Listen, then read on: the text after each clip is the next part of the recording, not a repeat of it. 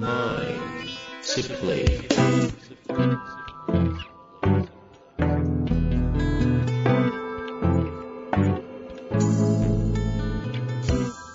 んにちは、遠藤和樹です。秋山条件時の経営者のマインドサプリ。秋山先生よろしくお願いします。はい。よろしくお願いします。さあ、ということで今週も行きたいと思いますが、あの、簡単にちょっと告知をさせていただきたいんですけど、告知というかね、ボイシーでも聞けるようにこの番組になりまして、そうなんですよ。ボイシーでもね。あの、そのまま、あの、統合されてて、統合？あの、横展開できるような仕組みになっているので、そのまんまね、ボイシーでも聞けるっていう感じなんですけど、うん。ボイシーって登録者数とか丸見えなんですよ。で、もともとこれ、ポッドキャストしかやってなかったんで、はいはい。この間まで、あの、当然ですけど、フォロワー数3人とかなのに、あの、すでに再生回数が350何回とかなって、350回なのにフォロワー3人ってどういうことね。ちょっとは恥ずかしい問題が、あの、大久保啓太、ぜ、あた、マネトレの方でもですね、これはマイナスブランディングじゃないかなという、あの、話になっており、ぜひ皆様ご協力いただいて、あの、とりあえず登録だけポチッとああ、そうですね。登録出してもらって、まあ、聞きやすい方で聞いてもらえばね、いいのかなと思います。ですね。はい。まあ、そんなところですけど、なんか、ボイシーネタ、ネタっておかしいですか？ありますか？いやいやそのまんまです。なんか、こう、一言ながらおおかしかったというか。あ、でも今見たら27人になってますよ。6人。あ、ちょっと、ポッドキャストの1000分の1とかしかいないですけど、まあ、でも嬉しいですかね。そんな感じですが。どうなんですかね、オウンドメディア、今ね、オウンドメディアじゃないですか。えーオーディオメディア、はい。オーディオコンテンツが、スタンド FM、ボイシー、まあ、ポッドキャストはこれまでずっと、の中で、Spotify とかね、Google ポッドキャストも出て、もうメディアカオス時代になっているんで、そうです、ね。方が大変だなって思いますが、まあ、その中で、あの、視覚聴覚っていった言い方ですると、やっぱり聴覚の方が、まあ、疲れづらいっていう、こう脳が疲れづらいっていうのが一つあるのと、もう一つは、ながらじゃないですけども、こう移動しながらっていう意味では、聴覚のそのメディアっていうのは、非常に、あー今後は、こう、なんていうのかな、注目されていく、ますます注目されていくと思いますね。特にね、こういう地方、うん地方に住む人たちも増えたりすると、当然ね、車移動とかいろいろ増えたりするとね、そうなんですよ。あともう一つ、私が常に言っている、こう相手のマインドをこう動かしていくためには、声というものが本当に重要になってくるので、まあ、皆さんはそういうのを聞きながらも、自分の声をどういうふうに出していくといいのかな、みたいな視点で、こう聞いてもらうとすごいいいなと思います。なるほどですね。うんまあでも、ただメディアの方には振り回されされている状況かもしれませんので、はい。何か、あの、まあポッドキャストだけで絞ってほしいとかね、声がありましたら、いろいろと皆さんもぜひ、フィードバック。、声いただきたいなと思っております。さてさて、そんな中ですが、今日の質問早速いきましょう。はいえー今日ですが、質問だけですね、ご紹介させてください。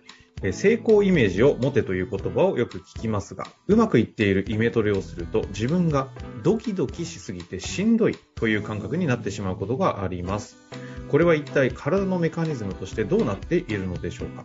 そしてどう対応するのが良いのでしょうか？別のもう少し身近な成功体験を意識するなど教えていただければ幸いです。今後ともよろしくお願いいたします。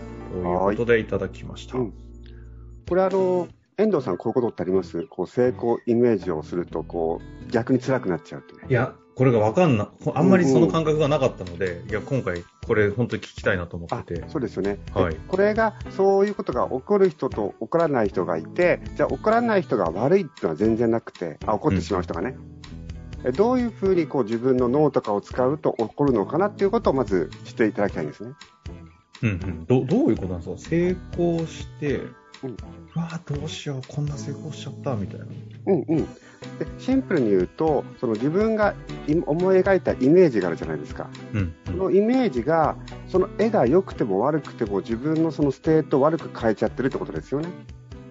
起きてることは。うんなるほど。そうですね。ですから、この時にえいくつかのパターンがあるんですよ。その成功イメージを持った瞬間に、それはマストであると、義務であると。そうすると、それをしなくちゃいけないと思うと、もうね、脳の中でやり始めちゃって、わあ、しんどい。いつになったらそこにたどり着けるんだろうっていう、もう、と、始まっちゃう人。うーん。ああ、はいはい。あとは、えっ、と、過去において自分が何かうまくいったと。だけども、すごく辛かった、もう、痛みがあったみたいな人もこういうことが起きるんですね。何かがうまくいったことによって得たマイナスの部分を想起しちゃうえっ、とね、その、えっ、と、うまくいくまでの間が本当に強くて嫌だった。例えばですよ。小さい時に、そうだな、えー、じゃあ、剣道を習ってた。私そうなんですけどね。剣道を習ってて、なんか何級取ったみたいなね。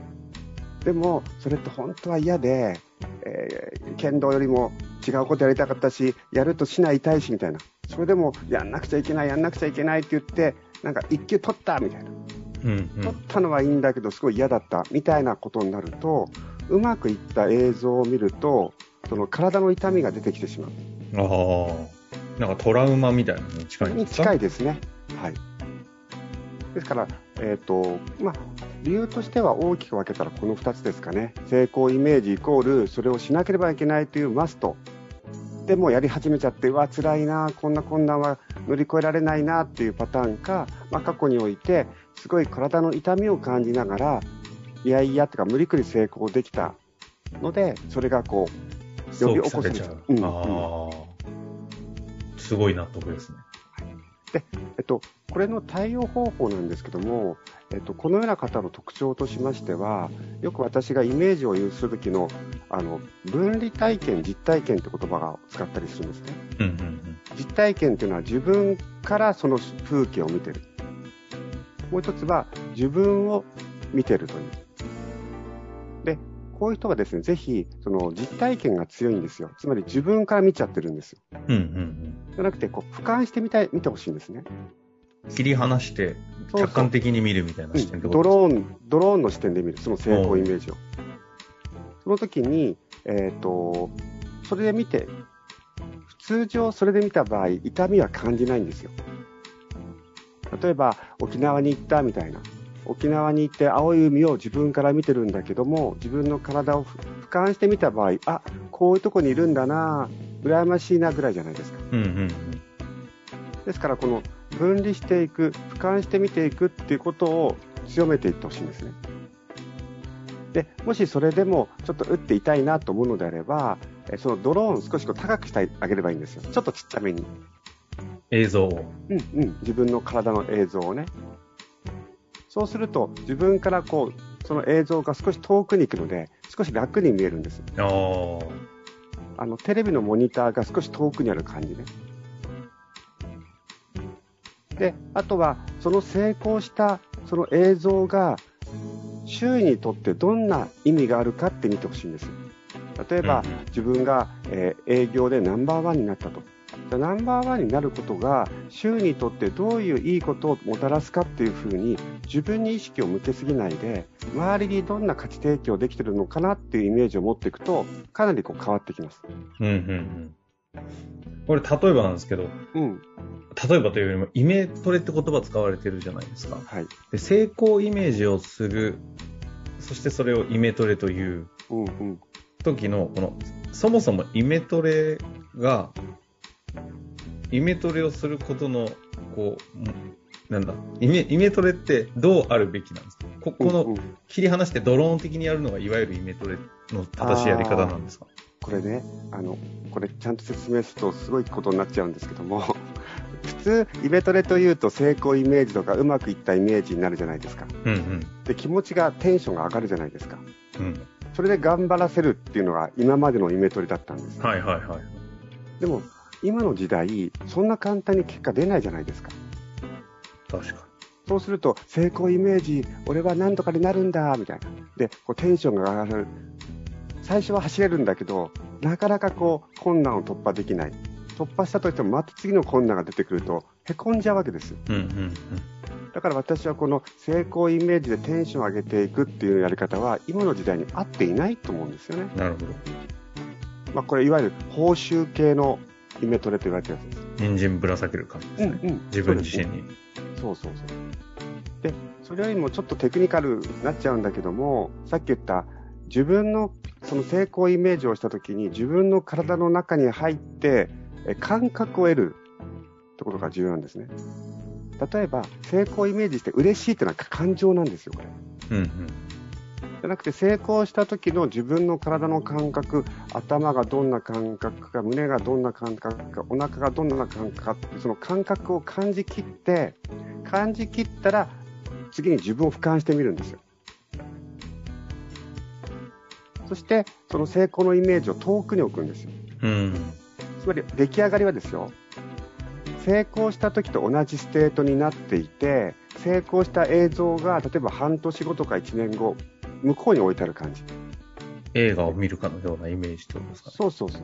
これ先ほどのこの方まさに、えっと、うんその成功をイメージするとドキドキしてしまって、こう逆にうまくい変な感じになってしまう。っていう方は、その成功をイメージした時にまず感覚を味わうってことが、なんかできないのかなと思ったんですけど、このあたりはどうなんですか？はいえっと、さっき言った自分の中に入る、外から見るってあったじゃないですか。うんうん。こういう方は中に入って感じるのが強すぎるというか、うますぎるんですよ。感じすぎちゃう。そうそうそう。で、やはり、えっ、と、外から見たときに、その映像を見て、えっ、と、自分がそのことにどんな価値があるのかな、そこにどういう意味があるのかなってことを感じきって、そして中にスーッと入っていくんですね。もしくは、えっと、その成功のイメージがね、自分が何かうまくいった時のことを思い出してみてほしいんですよ。うまくいった時に、あ、なんかこういうことうまくいったなと。そしたらその時の体の内側の感覚がどうだったかっていうことなんですね。うんうんうん。そのいうまくいったあ時に想起してしまうプロセスのこの辛さのことではなくて。うんうんうん。で、その時に特に感じていただきたいのは、頭か胸じゃなくて、頭とか胸じゃなくて、お腹とか溝落ちあたりなんですね。やっぱり胸とかが頭が痛いとか、ドキドキって感じやすいんですよ。うん。お腹ですよね。あとおすすめは、え日常で何か嬉しかったな、楽しかったなってことがあった時に、ぜひ、む胸じゃなくて、水落ちとお腹にアクセスする習慣をつけてほしいんですよ。うん。これ人って面白くて、意外と、あ、自分がやばいな、やだなってドキドキしたり、こうムカムカしてても、お腹って結構どっしりしてることが多いんですよ。ほうほう。だけども、頭とか胸は感じやすいし、日々日常でそこを感じちゃってるので、まあ、揺れ動きやすいですよね。ですからよく、ほら、武道とかでも丹田みたいなお話あるじゃないですか。うんうん。あれは本当にそうだなと思いますよね。うまくいかなかった時も感じるものはお腹とか丹田、溝落ちみたいなことを意識するといいという話も、がまずあるし、はい。せこの方にとっては、うん。一旦その感じすぎるので、うんうん。そのドローン分離してみるというやり方を少しずつマスターしてほしい。その中で最後に自分のステートがいい状態の成功している状態を入れるっていうことはどう、そ最終的にどう持っていけばいいんですか？こういう方は。えっと、結局のところ、えー分離して見ていくとだんだん落ち着いてくるんですよ。自分の映像、ドローンでね。で、その、そその落ち着いてきた後に中に入っていくんです。スーッと。普通だと中から行って外に引くんですけど、これ逆でやるってことですか？そうです。本当は正しく教えると、外から見て、えー感じる。中に入って感じる。で、中のステートだけを握りしめて、外に出るっていう、この3次元でやるんです。3, パターンですね。3ステップ。はいはい。3ステップでやるんです。うんうん。これは基本的に意外とですね、あの、アスリートの方とお話しするとこれやってますよ。うーん一一次元でやってないです。なんか成功した、ふわんふわんふわん、よーしゃ、燃えてきたってやってないですよ。ちゃんとやってる方は。外から見る。きの3パ外から見る、中を感じる入って。る。そして、そのステートを握りしめたまま外に出ると。で、映像を未来に置くっていう、この、まあ、3か4ステップをやってますね。この方もそのパターン。ん？うん、そのパターンでいいです。ただ、えっ、と、外から見る時間が短いんだと思いますね。ああ、すぐに中に入っちゃう。うん。なるほどですね。非常になんかテクニカルな話も含んだ感覚的な話なので、ちょっとやってみないとわからないなっていう気もするので、ぜひちょっと一旦試していただいて、その中でなんかこう、やっぱりダメとかね、うんそれでもやっぱしんどいとかありましたら、またいただくか、まあそういう時には、あの、LINE 公式を使って質問していただいてもいいかもしれませんのでね、はいうまくご活用いただきたいなと思います。ということで、今日のとこ終わりましょう。ありがとうございました。ありがとうございました。本日の番組はいかがでしたか？